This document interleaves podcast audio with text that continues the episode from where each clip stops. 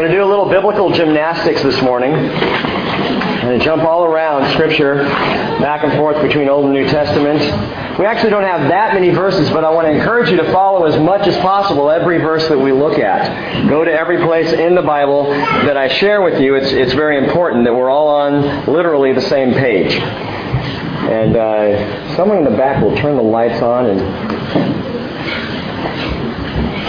Everything okay back there, Mike?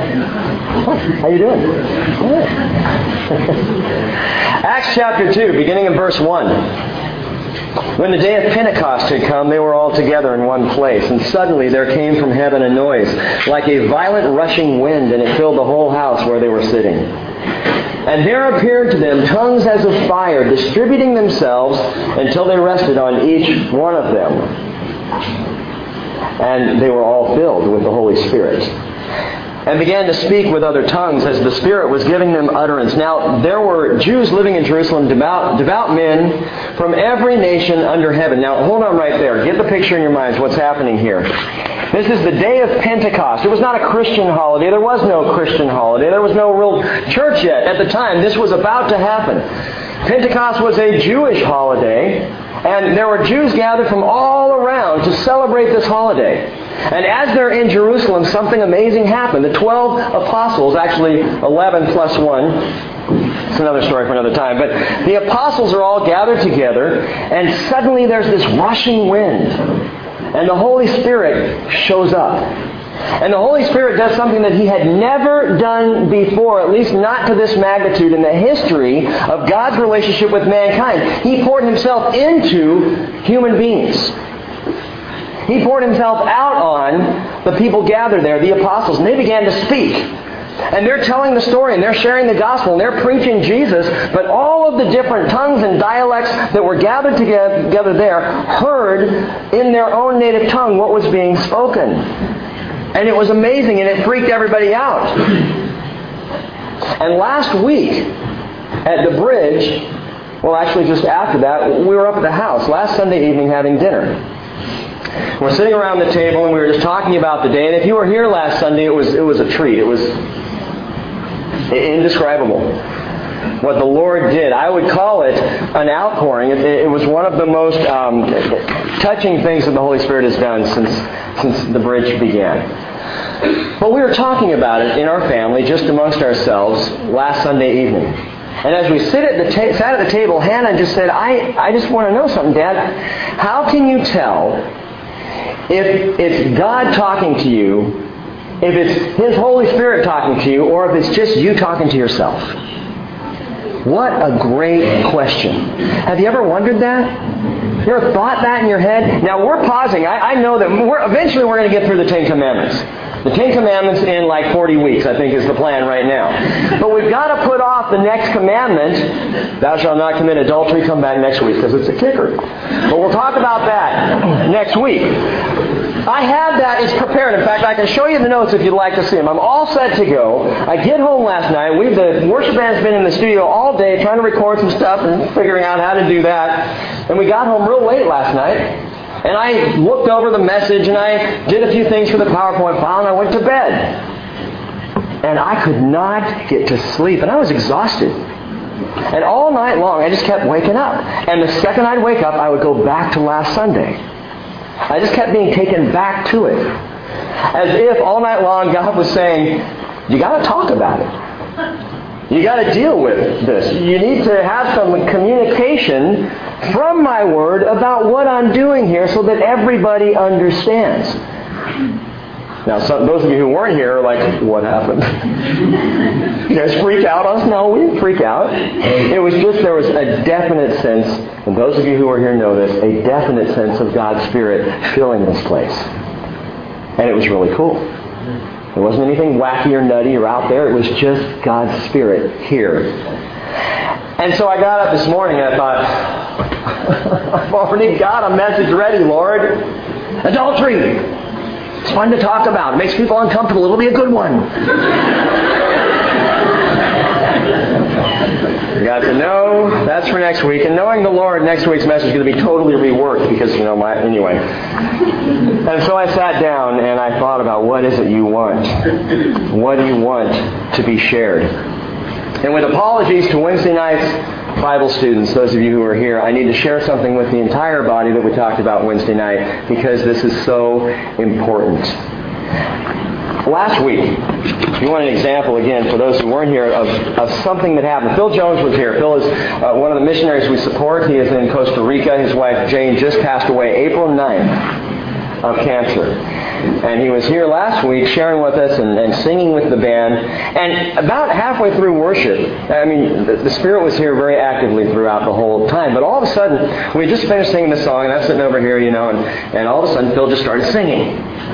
He just went off. And I'm looking through my music. I don't know that song. Did we rehearse this? This is out of control. Bill was just singing.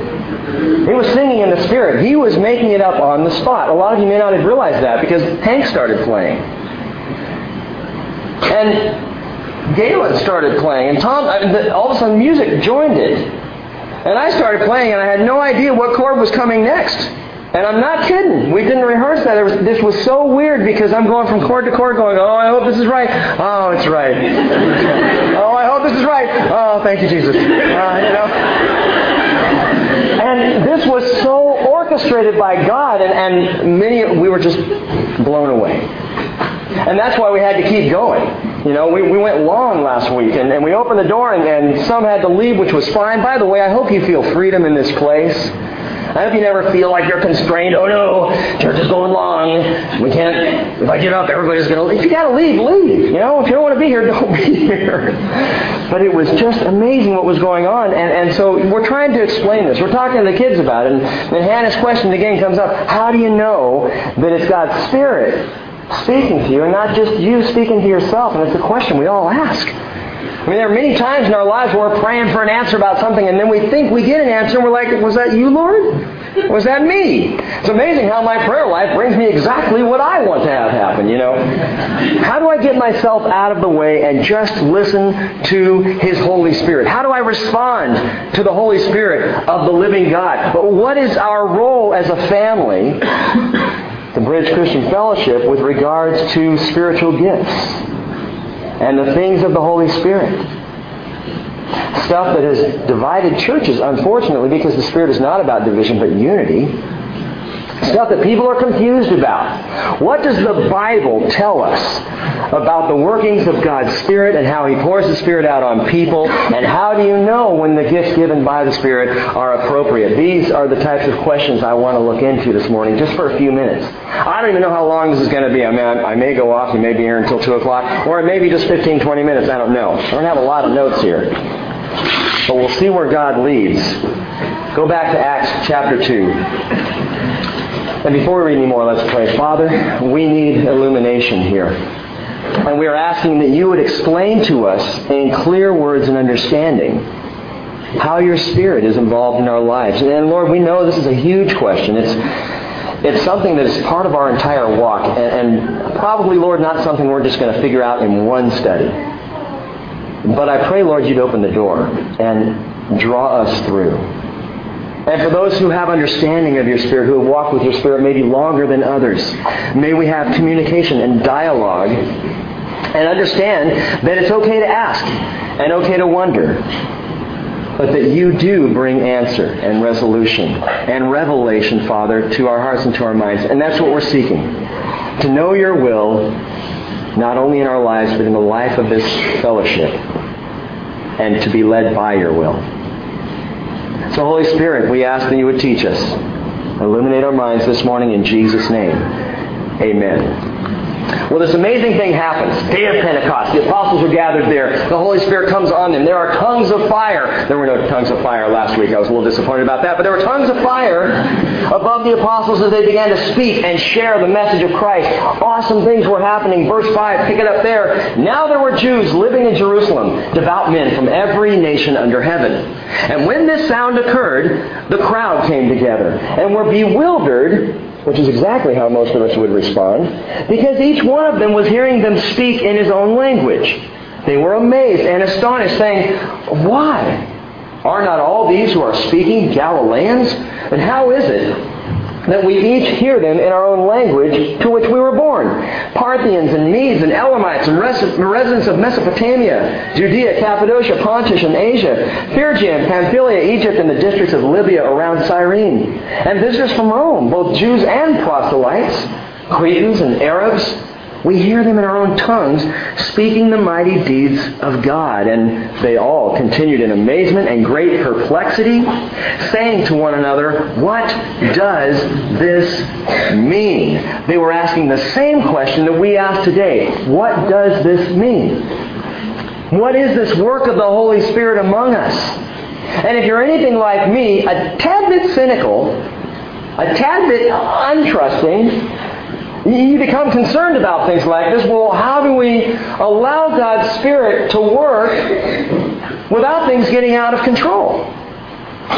And you probably have, if not heard about, maybe experienced church situations where in the middle of a service someone stands up and, and starts to give a word from the Lord and you're going, that doesn't sound like it's from God. I'm not sure if that's really from the Lord. I don't know if this is something I can trust. And, and your, your immediate reaction is, I was talking to a friend this week about this very thing and saying, you know, this person grew up with some of it and was used to hearing some of these things, but, but the reaction was, boy, I'm glad I didn't invite a friend today. They wouldn't get this. They wouldn't understand. I'm going to go out on a limb with some opinions here, and one of them is that that is not of the Lord. Because the Lord doesn't do things that just don't make sense, that just freak you out and send you out the door running as fast as you can. His heart is to draw people in. His heart is to get people to His Spirit. His heart is to love and save. And so discomfort, that's not something that the Holy Spirit does. Oh, he may challenge the Christian. He may, you know, move you into different directions, but you're not going to feel, oh, that's not right. Something's not right. If it's really the Holy Spirit of the living God. The question was applicable back then. It's applicable today. What does this mean? Last night I got home, as I said, went to bed pretty late. And I'm laying in bed and thinking, just going to get some sleep now. And one of the reasons I didn't share with you that I didn't sleep well last night was we have this window in our bedroom that's right around the backside of the house. And we've learned something about the placement of our, of our home. The wind just whips around the back corner like 100 miles an hour. And it was blowing last night. And this particular window doesn't have a screen in it or anything, and we're trying to figure out how to make this stop, but it is rattling like you wouldn't believe. It sounds like someone's starting a bad boat engine about every 10, 15 minutes.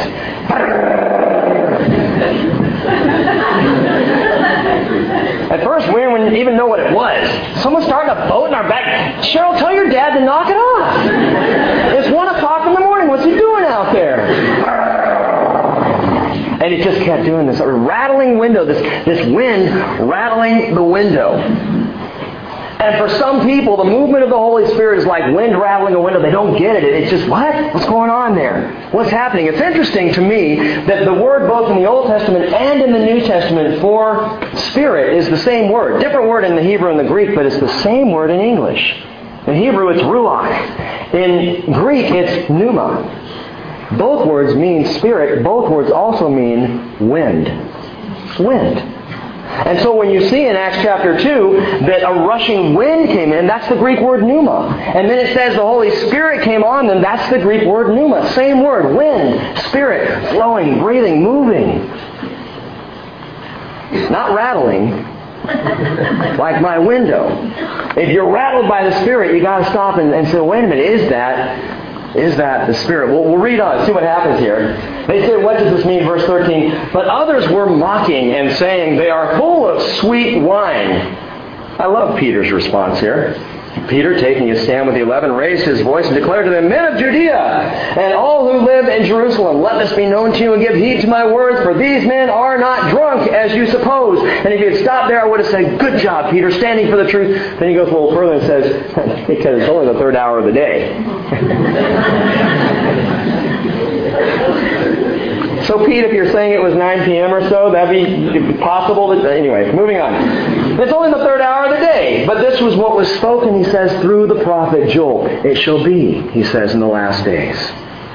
God says that I will pour forth of my Spirit on all mankind. And your sons and your daughters shall prophesy. And your young men shall, see visions, and your old men shall dream dreams. Even on my bondslaves, both men and women, I will in those days pour forth of my spirit, and they shall prophesy. And Peter goes on. He, he quotes Joel, I will grant wonders in the sky above, and signs in the earth below, blood and fire and vapor of smoke. The sun will be turned into darkness, and the moon into blood before the great and glorious day of the Lord shall come. And it shall be that everyone who calls on the name of the Lord will be saved. Peter's talking about the last days. He applies Joel's, Joel's prophecy to right then, that moment, Pentecost. And what he's doing is opening the door and saying, the last days have begun. Cool. So if anyone asks you, do you really think we're living in the last days? Well, yeah. We have been for 2,000 years. We are in the last days. And if we're at the end of 2,000 years in the last days, I'd say we're close. Men of Israel, verse 22, he goes on, listen to these words. Jesus the Nazarene, a man attested to you by God with miracles and wonders and signs which God performed through him in your midst, just as you yourselves know. This man, delivered over by the predetermined plan and foreknowledge of God, you nailed to a cross. Now watch this. See what the Holy Spirit does? He comes on them, and the immediate place that he takes them is Jesus. That's where they go. You don't see, if you track this, if you follow this, you don't see the 12 apostles in self-exaltation while everybody watches. You don't see the 12 apostles standing up to be counted as great men of faith, as men filled with the Spirit, as men that everybody else should be amazed by. Just about the first thing out of Peter's mouth when he explains that this is of the Holy Spirit is Jesus. Jesus, Jesus. That's where he goes. How do you know it's the Holy Spirit talking to you? Well, if he's pointing you in the direction of Jesus, probably is because it is the Holy Spirit's job, one of his jobs, to point us to Jesus, to see Jesus, to exalt Jesus as the name above all names, not, not to exalt ourselves.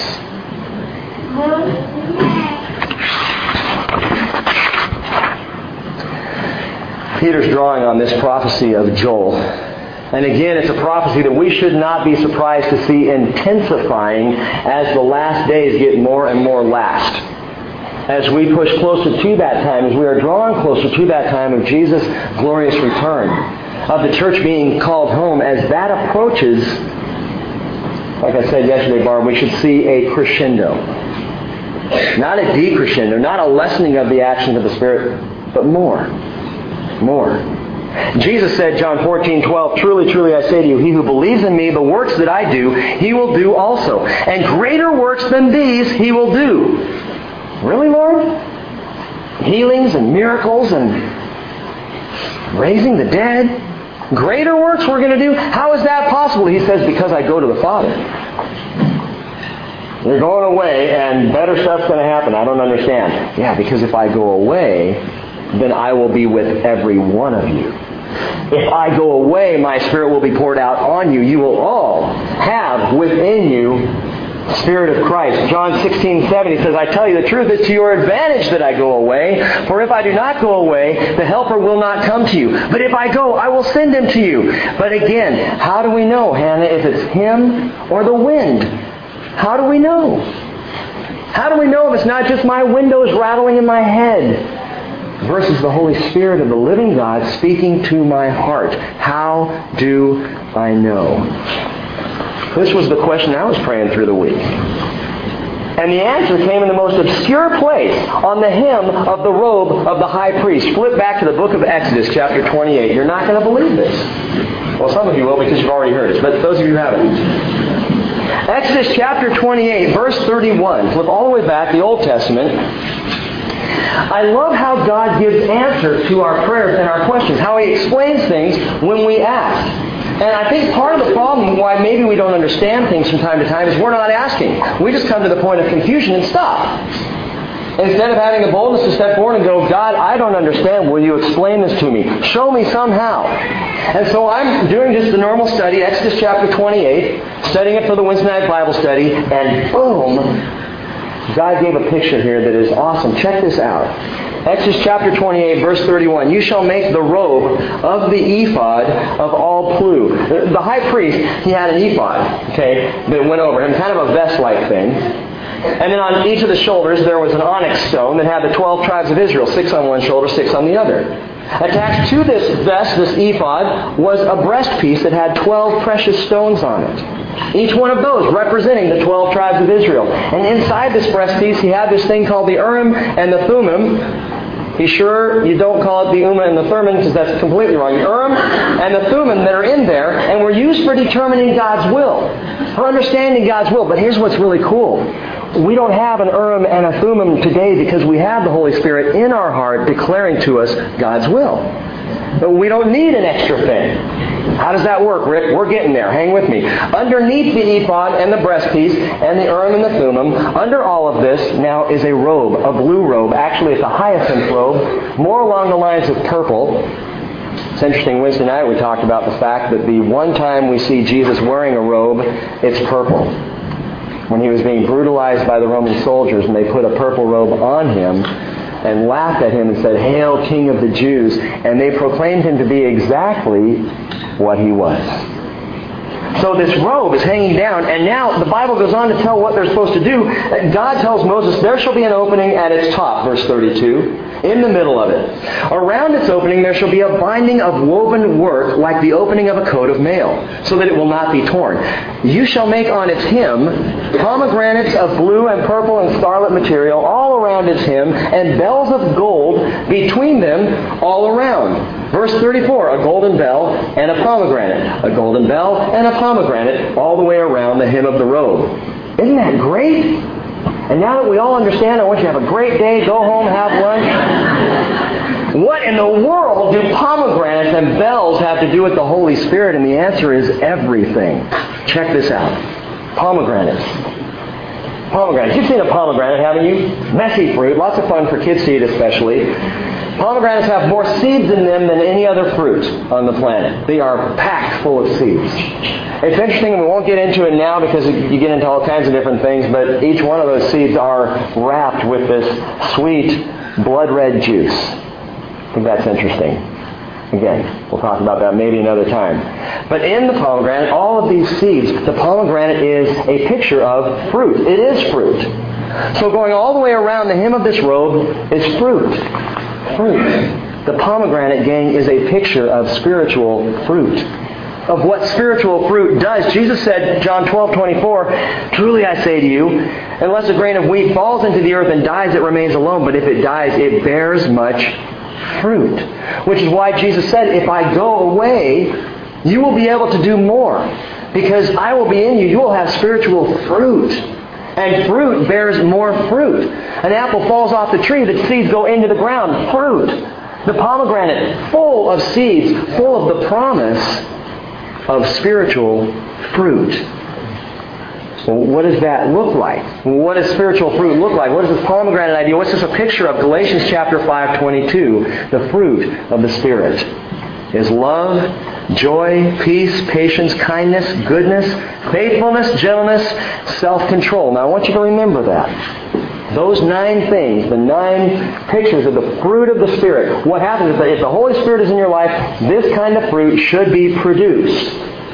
You can tell, by the way, if someone is walking with the Lord by the fruit that's hanging on their tree. If they have love hanging off of them, joy and peace.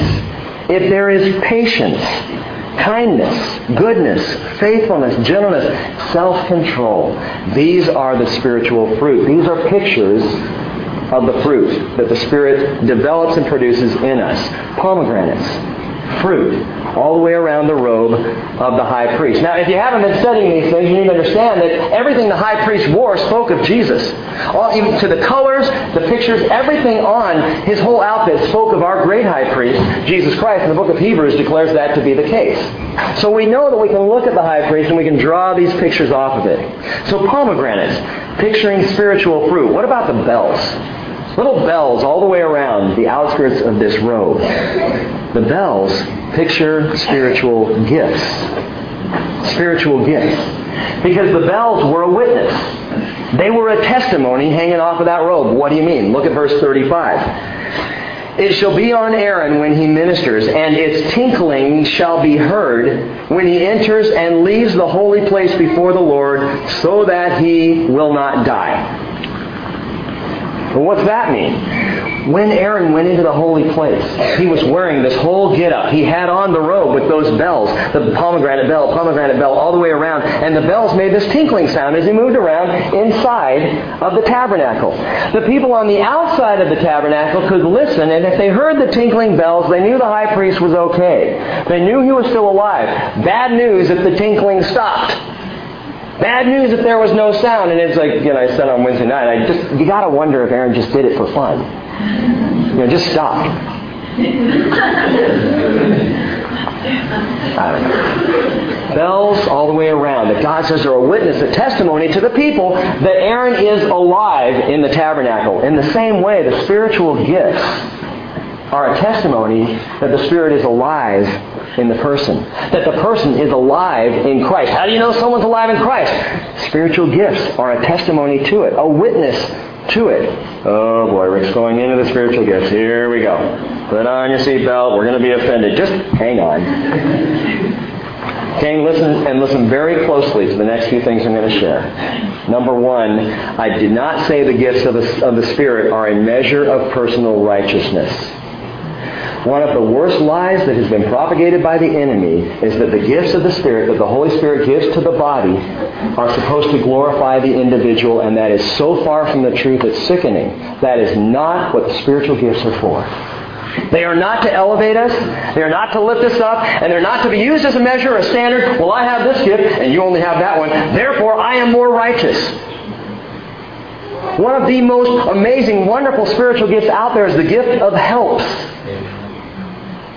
Who cares about the gift of helps? I want tongues. I want healing. I want stuff that I can do that's so powerful when people see me do it, they go, whoa, he's really walking with the Lord. As opposed to the guy who's, you know, taking out the trash. How many people watch the guy taking out the trash and go, man, I want to be just like that.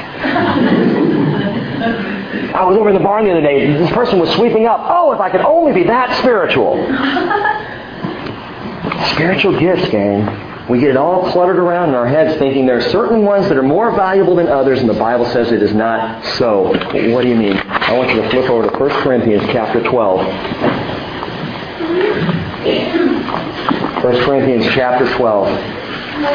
And again, my goal this morning is just, just for us to see what the Bible says. What does God's Spirit say to us about this? Because of the Bridge Christian Fellowship, we don't want to quench the Spirit.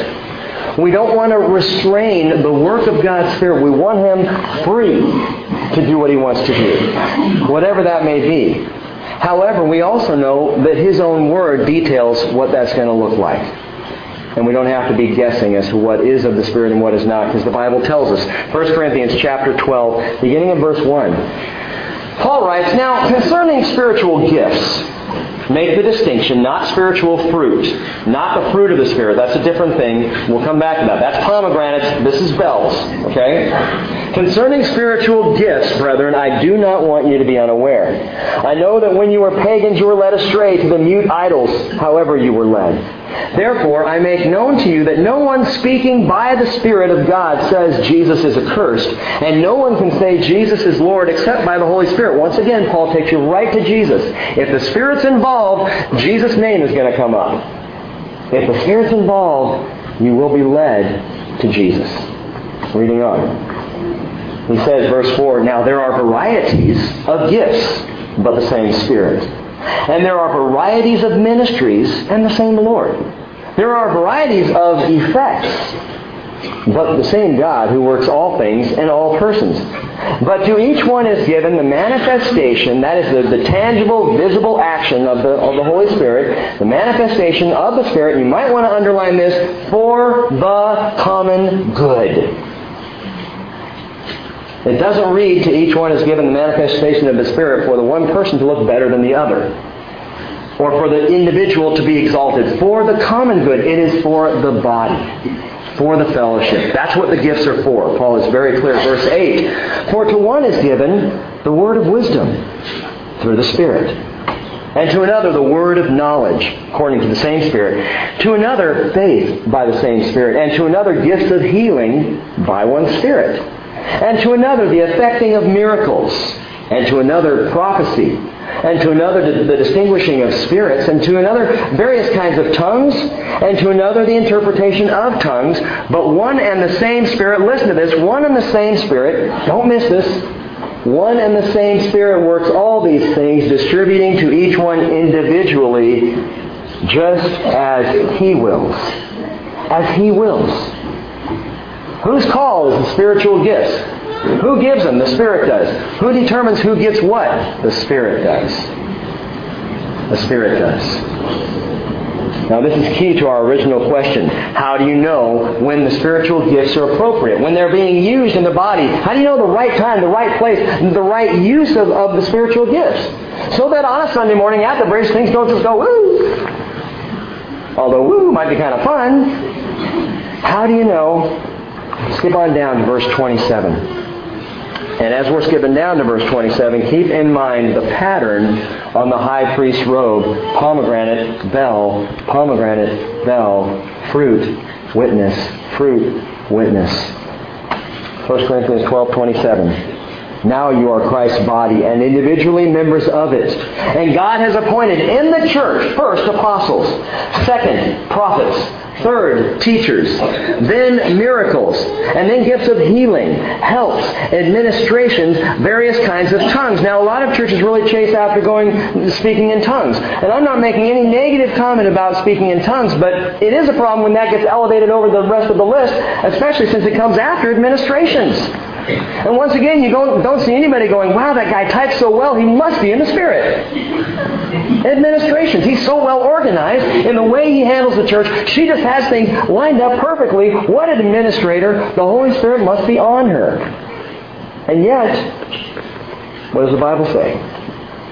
There's a list. And these are all valuable, all important. Reading on again, verse 29. All are not apostles, are they? All are not prophets, are they? All are not teachers, are they? All are not workers of miracles, are they? All do not have gifts of healing, do they? All do not speak with tongues, do they? All do not interpret, do they? But earnestly desire the greater gifts. And I will show you a still more excellent way. Pomegranates, bells, pomegranates, bells. How does this all work? Spiritual fruit, spiritual gifts. How does it work together? How does the church pursue these things together? And that's your key. You pursue them together. That we are seeking after.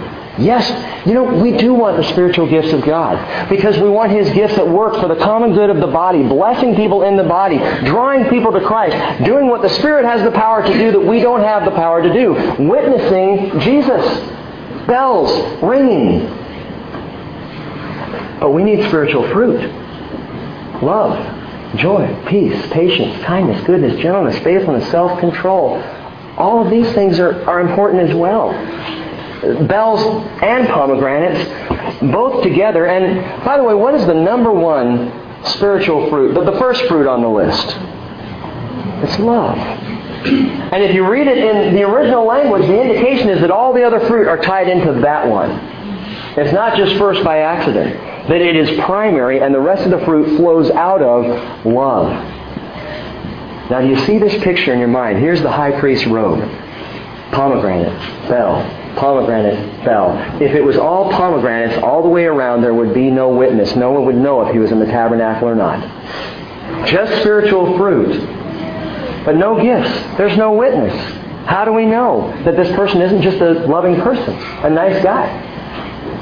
But if you have all bells all the way around, it's nothing but tinkling, clanging, banging. It doesn't make sense. It's loud, it's noisy. And what does Paul say about that? He says in 1 Corinthians 13.1, If I speak with the tongues of men and of angels, but do not have love, I have become a noisy gong or a clanging cymbal.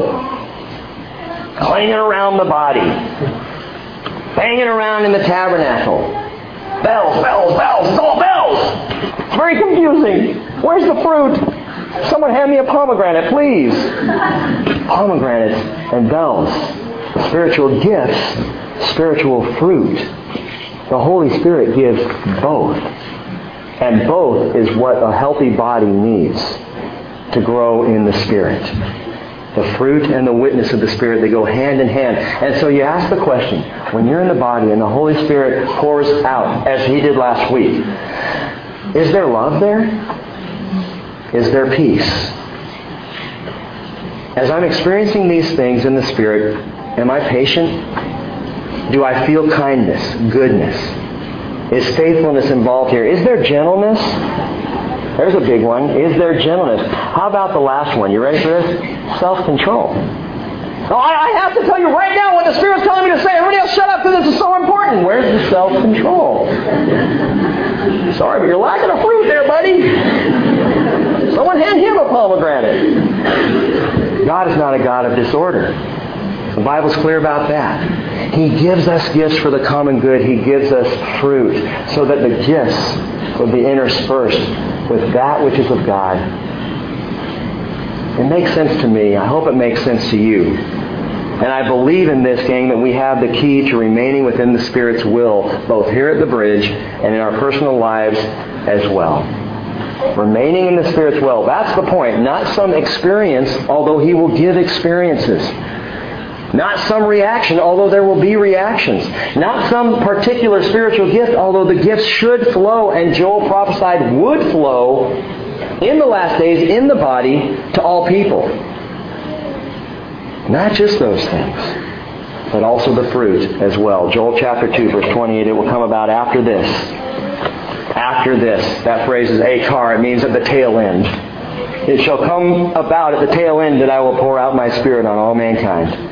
And your sons and your daughters will prophesy, and your old men will dream dreams, and your young men will see visions. Even on the male and female servants I will pour out my spirit in those days. And so we pray that the Lord would not just give us gifts, not fill the place just with bells, but intersperse the bells with the fruit, that we might be completely in the will of the Holy Spirit. Let's pray. Father in heaven.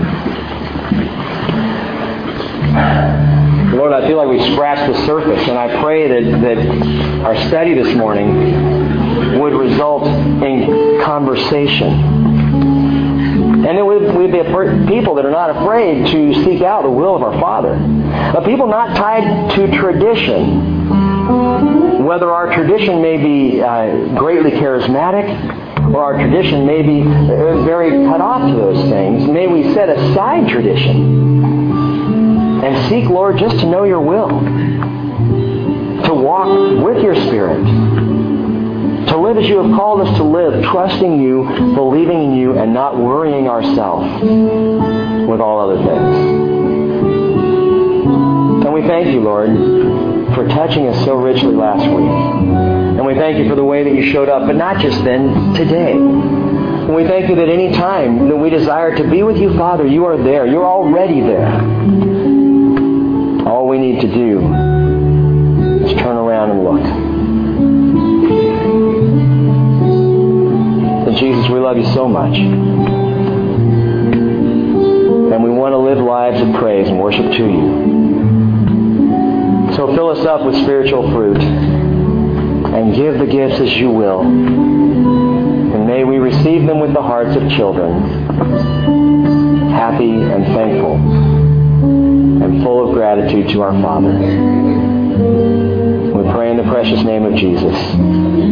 Amen. Amen.